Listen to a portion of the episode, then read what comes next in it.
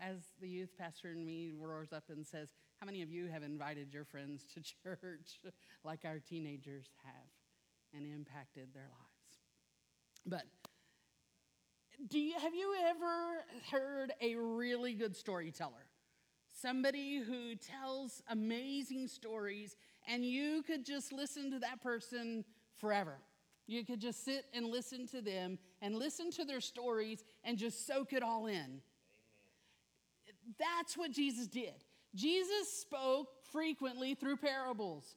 And a lot of times we think of his parables and we think they really are stories that he told. He took everyday things that were around him. When he was with people who were farming, he used farming examples. When he, used, when he was with people who would be cooking, he used yeast as an example.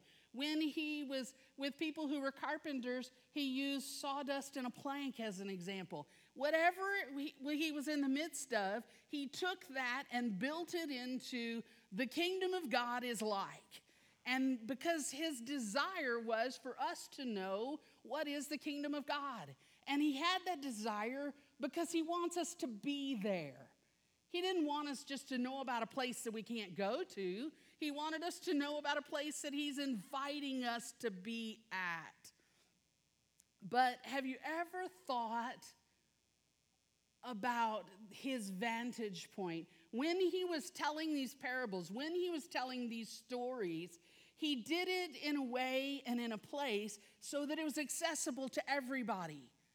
Jesus was certainly qualified enough, and he certainly could have propped himself in the middle of the synagogue and said, Come to me, and I will teach your men, and your men can go out and teach you in turn what I've told you. But that is not what he did. Jesus sat on a hillside and talked to the people who were there. When there were too many people there, he moved into a boat so that everybody could see him and hear him. And he did that so people like me and people like you could get close and hear his story firsthand. He wanted the gospel experience to be something that you heard straight from him, and he wanted it to be for everybody. He didn't just go to a specific place where only a few people would be invited to. He wanted it to be something for all. And when he did that, and when he, when he was up close and personal with these people, and when he sat down in front of them, and when he taught them, something happened to the gospel story. Something happened to that statement that starts out, and the kingdom of heaven is like. It came to life because it was more than words on a page, it was more than words in his mouth. Because of the examples that he used, and because of the pictures that he created with his language, and because he made it so that everybody could understand it, it became alive. It became something that they wanted to be a part of. And so when we we've been looking at parables for the last 5 weeks. And so during this last five weeks, one of the things that has been resonating with me is that Jesus did this so that we could all participate. And his audience, I'm sure, was very diverse. I'm sure that there were not just a group of men or a group of women or a group of any one thing, it was everybody. And our women's study this week we, we looked at the first church that happened to be to come about in Europe happened in Philippi. And when we looked at how that church came about, that church was started with a woman named Lydia, who was a businesswoman, and a slave girl who had been demon possessed and had been a fortune teller making money for her owners, and, excuse me, a Roman soldier. There is not a more diverse lot of people than that that you can find. A businesswoman, a slave, and a Roman all together. And they were the church.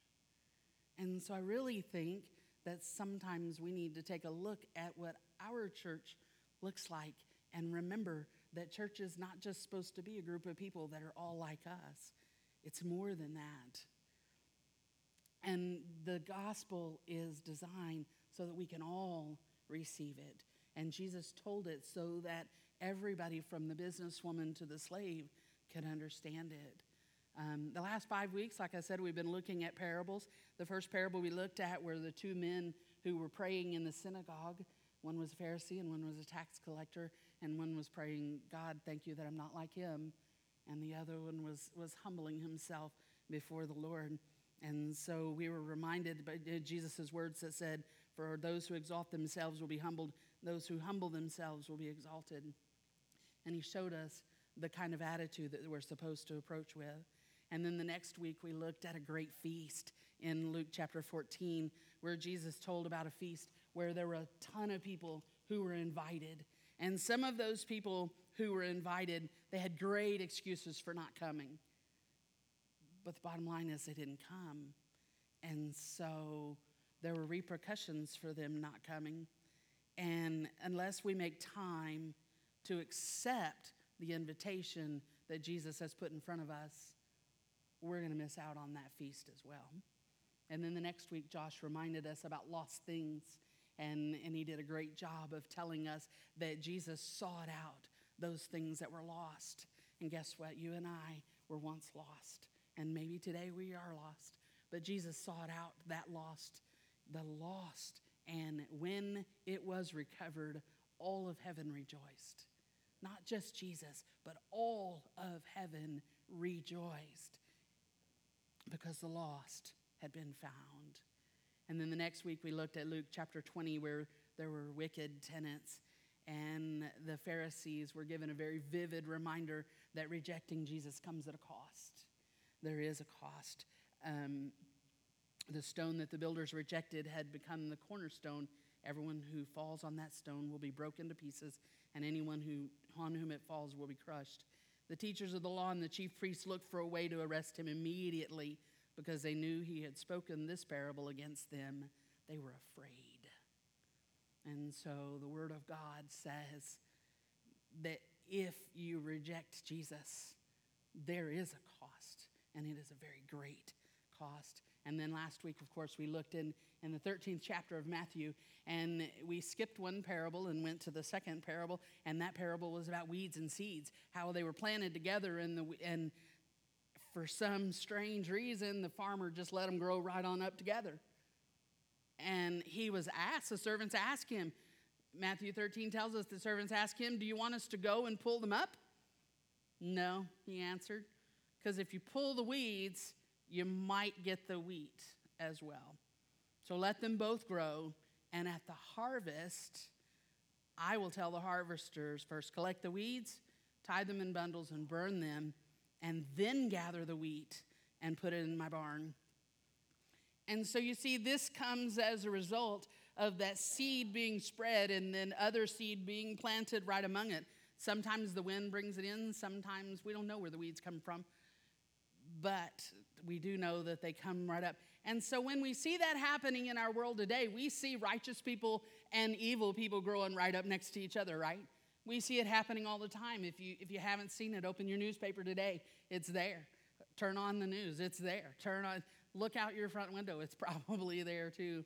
And if you're anything like I am, I am so tempted sometimes to go back to the book of Jeremiah in chapter 12 and verse 1, where it says, Lord, why do the wicked prosper? Why do the treacherous survive? Sometimes, as Christians, it's hard to understand this parable where they're both allowed to flourish. The evil and the good flourish at the same time. Sometimes the cancer spe- cells spread throughout your entire body and destroy the good cells. Sometimes the drugs in our culture destroy our youth and the drug dealers become prosperous. Sometimes we just want to stop and ask, Lord, did you sow any good seed in your field? Just like was asked to the farmer. And at the end of the parable, we don't get, we don't get an answer to that question. The only answer we get from that parable is that we wait until the harvest and the harvester sorts it out. So we learn that it's not really our business to know about the, the weeds. We just have to be concerned with us. And today we're going to look at one more parable. And this parable happens actually right before the weeds and the seed. And it's a very familiar parable to both of us. We've learned it from the time we were little bitty until today. And it is the parable of the farmer and his seeds. So if I can get them to hit the video, we're going to have a real quick recap the of this parable. Of the farmer and the seeds. Let's all sit and listen to a story Jesus told. Everyone gather round girl, boy, young, and old. Okay, listen to this. A farmer went out to plant some seeds all around his land. One seed, two seeds, three, and four. He plants as many as he can. On a path where people walked was where some seed would fall. But it got stepped on, and birds came and ate it all. The farmer planted more seeds on rocky, shallow ground. They grew fast with shallow roots, but fell when the sun came around.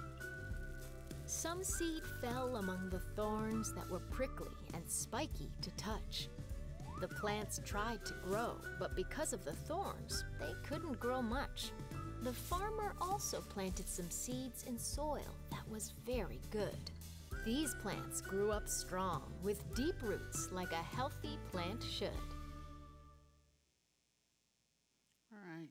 Now, when you're a child and you hear that story, it almost sounds like the farmer intentionally placed it on the path, and he intentionally placed it in the rocks, and he intentionally placed it among the thorns.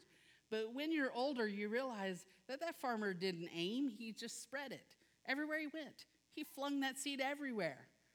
Everywhere he walked, he flung seed.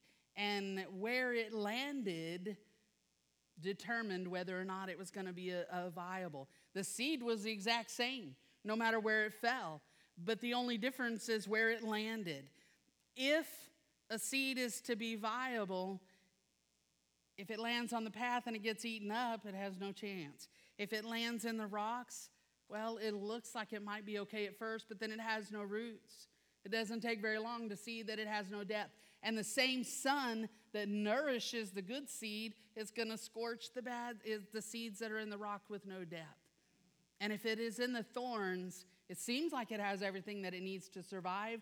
However, it gets distracted because it gets overshadowed. And those things that are around it crowd out the things that it really needs to survive.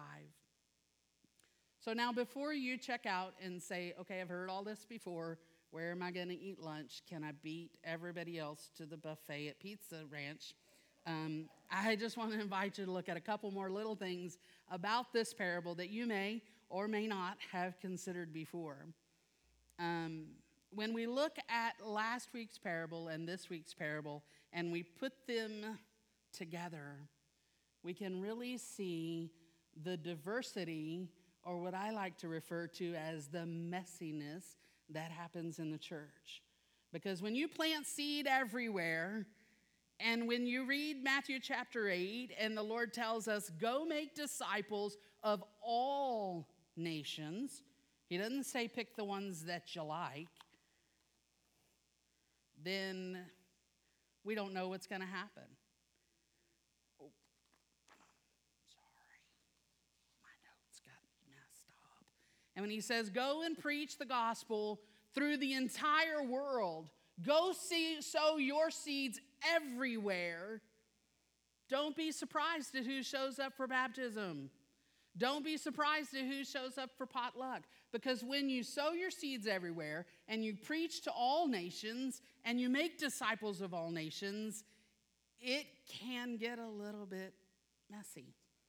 Because God doesn't just plant seeds in the rows, He plants them everywhere. And it's not up to us to judge which seeds will take root and which seeds will bear fruit. It's not up to us to distinguish between the weed and the weeds. That's God's business. Because something that looks like weeds to us may not be a weed to God. What is our business, though, is the heart.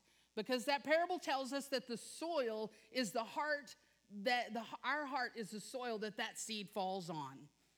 So, do you have a willing heart? Are your heart, is your heart hard and unyielding like the path where the birds can come and steal it away? Is your heart shallow like the rocks? Is your heart distracted by the things of the world like the thorns? Or is your heart really fertile ground? If you read through the Bible, you'll see that there are tons and tons of references to the heart, to the heart of man. And while I was studying for this particular parable, one scripture kept coming to my mind over and over and over again, and that was in Second Chronicles chapter 16 verse 9, which says, "The eyes of the Lord range throughout the earth to strengthen those whose hearts are fully committed to him." And the King James version of that scripture says that the Lord runs through the earth and he's searching for one thing. He's looking for one thing, a specific thing, and that is a people that he can strengthen. Will that be you? Or there's another person, if you will, that's roaming to and fro. If you read 1 Peter chapter 5 verse 8, it tells us that our enemy, the devil, Satan is roaming to and fro like a lion seeking for that which he can devour. So there's two forces that are roaming. One's God who's searching for his heart that's willing that he can strengthen, and the other one is Satan and he's looking for something to eat. Are you going to be lunch or are you going to be a fertile heart? The choice is yours. This parable speaks directly to that condition of our heart, and we need to remember that above all else, God wants our heart to be right. And it is my prayer that we will, just like David, have a heart after God. And that's one of my favorite things about David is that even though he made mistakes and even though things happened in his life that weren't right and he did things that weren't quite right, he still had a heart after God. He was a man after God's own heart. When Luke tells this parable, we, we read it first from Matthew, but when Luke tells this parable, he starts out with a little more background information, and we are told that there were 12 disciples and a group of women who were following Jesus. And that group of women were supporting the ministry. They were doing everything that it took to support that ministry. And it's kind of shocking if you know the culture because women were not allowed to be seen with men who were not their husbands in public. And so they were kind of bucking the, the system in order to do that. But what Luke is trying to get across to us that regardless of your gender, your marital status, your socioeconomic status, your degree of education, your occupation, your age, your spiritual, your emotional issues, they're all irrelevant when it comes to knowing Jesus. When you follow him, what's important is that you have a heart that is fertile and receptive to God's word, and that over time we preserve that heart and don't allow it to get hard. And the more I watch news on television and read the newspaper, trying to figure out what's going on in this crazy world that we have, the more I realize that I love Jesus and love the Bible and want to read it a lot more than I read the newspaper.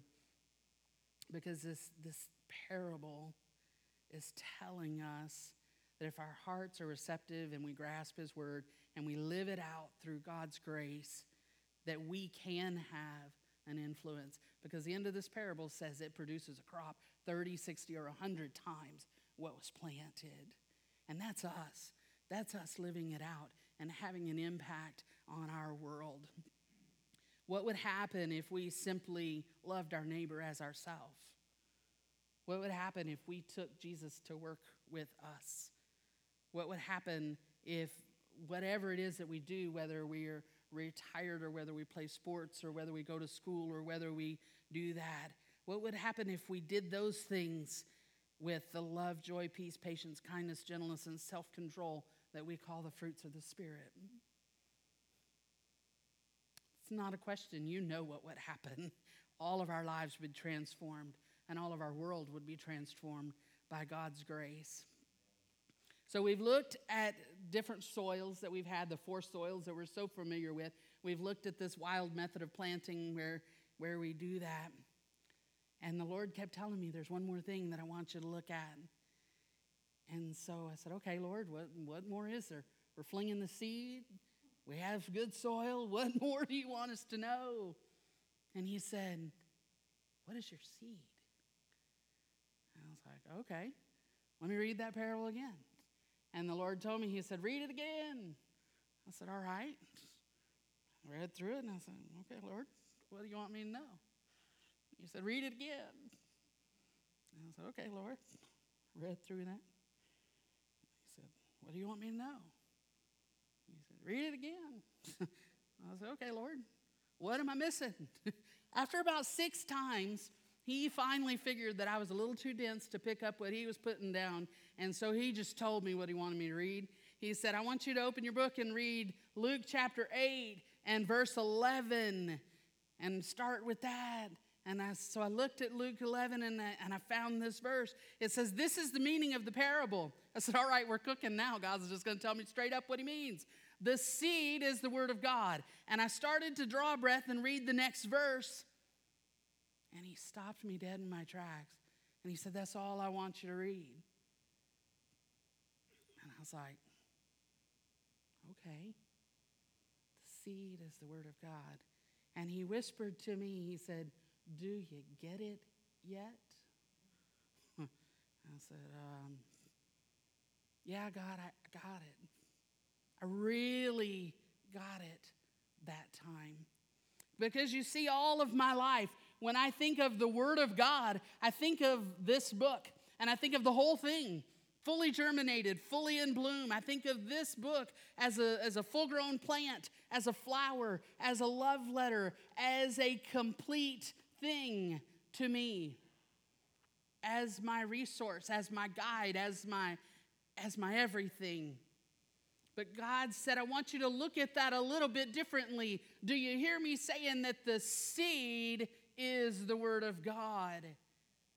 So the seed is planted, and it's not fully developed in me when it is planted. And so I really had to take pause and think about that for a minute. Because with that image in mind, I said, Am I watering my seed? Am I developing my seed? Am I giving it the sun and the nutrients that it needs? Some days the answer, unfortunately, is no. and so the Lord really checked my spirit in that moment when He reminded me that this parable is not about planting the full blown, fully developed Word of God into our neighbors. Sometimes it is planting the Word of God, the seed of God, everywhere that we go. Every encounter, every time, we have an opportunity to plant the seed. And I also brought a very vivid image to my mind. And I am from South Louisiana, and in South Louisiana, we have beautiful, beautiful, beautiful live oak trees. And on the property where, where my folks live, there are some trees that are 110, 120 years old, and they are gorgeous. And um, it reminded me when I realized that the seed of God is like an acorn. And so when I think about it looking like an acorn, I look like that. And there was a young child who found an acorn that looked just like that. There were hundreds of them all over the ground. And the child asked her dad, Dad, what is this? What is this? What does it do? What is it good for? Can I throw it at my brother? Probably not the best idea, but it works real good for it. But and, and the dad answered and he said, Nope, that's an oak tree. So when you think about that, and you think about an oak tree, a majestic oak tree, and I have a picture of that. They don't look very similar right away. But the young man got pretty excited. He's like, oh my, what I'm holding in my hand is to become that, that oak tree. is to be. And so he got excited and he was telling every person he saw, Look at my oak tree. I'm to plant this and it's going to look just like that great big oak tree. And most people, of course, just smiled and nodded, just like we do when kids tell us things, um, except one person who wasn't in the mood to listen to the childish dream of oak trees and acorns. So they spoke the truth. And he said, Doesn't matter. You're never going to be alive to see it get that big. And that tree is over a 100 years old. So the young man slid the acorn back into his pocket and he went away, thinking, okay, so I don't need to plant this. And that night, his mom noticed that he was no longer excited about the acorn that he held. And she asked him what was going on. And so he told his mom, There's no use in planting that acorn because I'm never going to see it get that big. None of us who are alive right now will ever see that acorn become that tree. And so his mom took the acorn and she held it for a minute and said, No, son, you really don't understand. You have to plant this tree. This acorn needs to be planted because next year it's going to be up to your knees when you go by to it. And then in a couple of years after that, it's going to be taller than you are. And then by the time you're in high school and you start dating, it's going to be big enough that you can bring your date and have a picnic under the oak tree that you planted. And so when you have children, you can take them there and build a tree house in that oak tree and tell them, I planted this before you were born. And then when you have grandchildren, you can tell them, This is the oak tree that I planted. So you see, it really doesn't matter that we're not going to be here to see it in a hundred years. What matters is that today you hold an oak tree, a majestic, mighty oak tree in your hand. And so, my question to you today is what will you do with the seed that you hold in your hand? Because there's a verse in Isaiah chapter 55 that tells us as the rain and the snow come down from heaven and do not return to it without watering the earth and making it bud and flourish, so that it yields seed for the sower and bread for the eater, so is my word that it goes out from my mouth. It will not return empty, but it will accomplish what I desire and achieve the purpose for which I sent it. So, what will you do with the tree that you hold in your hand? Will you plant that tree like the sower did? Will you sow your seed everywhere that you go? And will you, when you depart from this place, make sure that your heart is the fertile soil that that tree needs to grow? Because those are our responsibilities. We get hung up in knowing the outcome and deciding what's weed and what's wheat. We get hung up in all of those things. We get hung up in trying to not put it on the path and not put it in the rocks. Those are God's responsibilities, not ours. So, my challenge to you today fling that seed everywhere. Everywhere you go, fling the seed. Speak the word of God. Speak life into the people that you come in contact with. And also, check your heart. When you leave from this place, check your heart. Are you, are you fertile? Are you prepared to grow God's word? Are you going to be like the weeds? Are you going to be like the hard soil that you can't grow in? The choice is yours. You get to decide that. But we are promised that the word of God will not return void. Let's pray. Father God, today we are excited to be in your presence. Father, we are humbled to know that you trust us with the seed of your word. Father, we are we are seeking to be that soil that is right. Father, help us to be that. Help us to achieve that. Help us to to go after that and help us to, to plant the seed, Father. Help us to have your word on our mouth so that we can plant that seed with every encounter, every single time.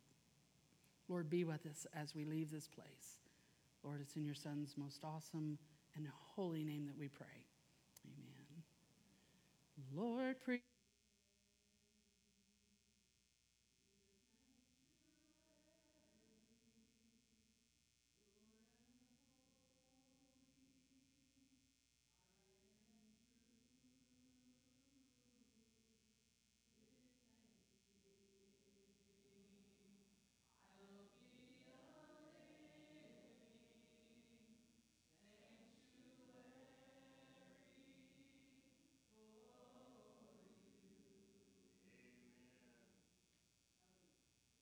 Go with grace.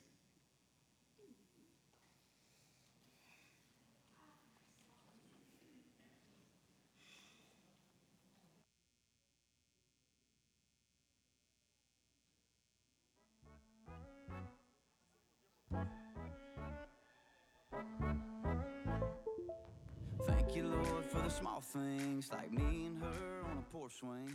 For summer nights and fireflies and the sound of my